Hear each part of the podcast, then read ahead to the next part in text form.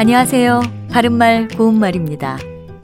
법제처에서는 법령에 어려운 용어가 사용되는 것을 미리 막고 법령 속에 있는 어려운 용어를 찾아서 국민이 알기 쉽도록 고치는 알기 쉬운 법령 만들기 사업을 국립국어원과 함께 추진해 오고 있습니다.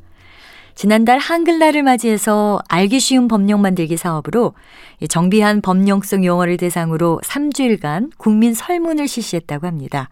그 결과 행정 분야에서는 곁에서 돌보아 줌이라는 뜻인 개호를 간병으로 다듬은 말이 선정됐고요.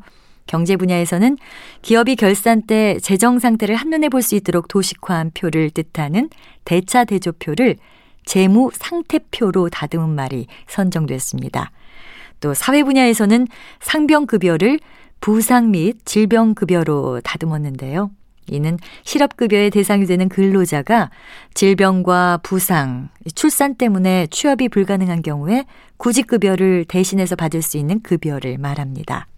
참고로 일본식 한자어를 우리말 표현으로 다듬은 것 가운데 돈을 내어줌 또는 값을 치름을 뜻하는 지불을 지급으로 고쳤고요.